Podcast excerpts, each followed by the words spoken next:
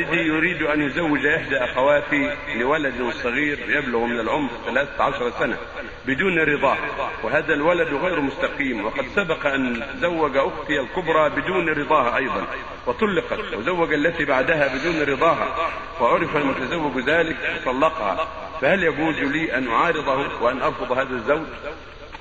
الواجب على والدك هداه الله أنه لا يزوج إلا بإذن إذا كانت البنت قد بلغت تسعة فأكثر ليس له أن يزوجها إلا بالإذن. يقول النبي صلى الله عليه وسلم لا تنكح الأيم حتى تستأمر ولا تنكح البنت حتى تستأنف. قال قالوا يا رسول الله إنها تستحي. قال إذنها سكوتها. لفظ قال والبكر يستأذنها أبوها وإذنها صماتها. الواجب عليه يستأذنها وإذا سكتت كفى ولا يحتاج إلى أن تقول نعم. متى سكتت كفى أما أن يجبرها ويلزمها ويقول لا ما يجوز. في الصحيح في أصح قول العلماء لا يجوز.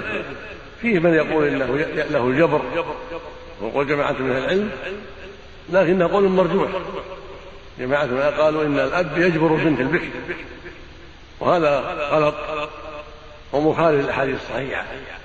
فالصحيح أنه لا يجبرها إذا كانت أهلا للاستئذان تستئذن أكثر ولا يجوز له تزويجها وهي دون تسع إلا إذا كان لمصلحة يراها هو مصلحة إسلامية دينية كأن يخطبها فهو في دينه وعلمه فيخشى أن يفوت فيزوجها عليه قبل أن تكون أهل الاستئذان قبل التسع كما زوج النبي تزوج النبي صلى الله عليه وسلم عائشة إيه، على يد أبي بكر وهي بنت ست سنين أو سبع سنين. لأنه لأن هذه غنيمة لها. أن يتزوجها الصديق على النبي. هذه غنيمة عظيمة. فالصديق محسن في ذلك.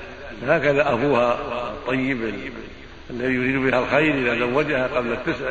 برجل صالح بعلم ودين وغبطة.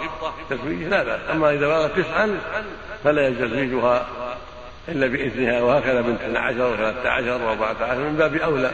وهكذا من فوق ذلك من باب أولى. المقصود من هذا هو الصواب. وأنت أيها الابن إذا لم يطعك الوالد ترفع الأمر المحكمة. ترفع الأمر المحكمة والمحكمة تنظر في الأمر. أما أنت لا تقول لوالدك إلا خيرا. عليك بالكلام الطيب والتأدب مع والدك والنصيحة. فإذا أبى تقول يا والدي ارفع أمر المحكمة. أنت تبرئ ذمتك.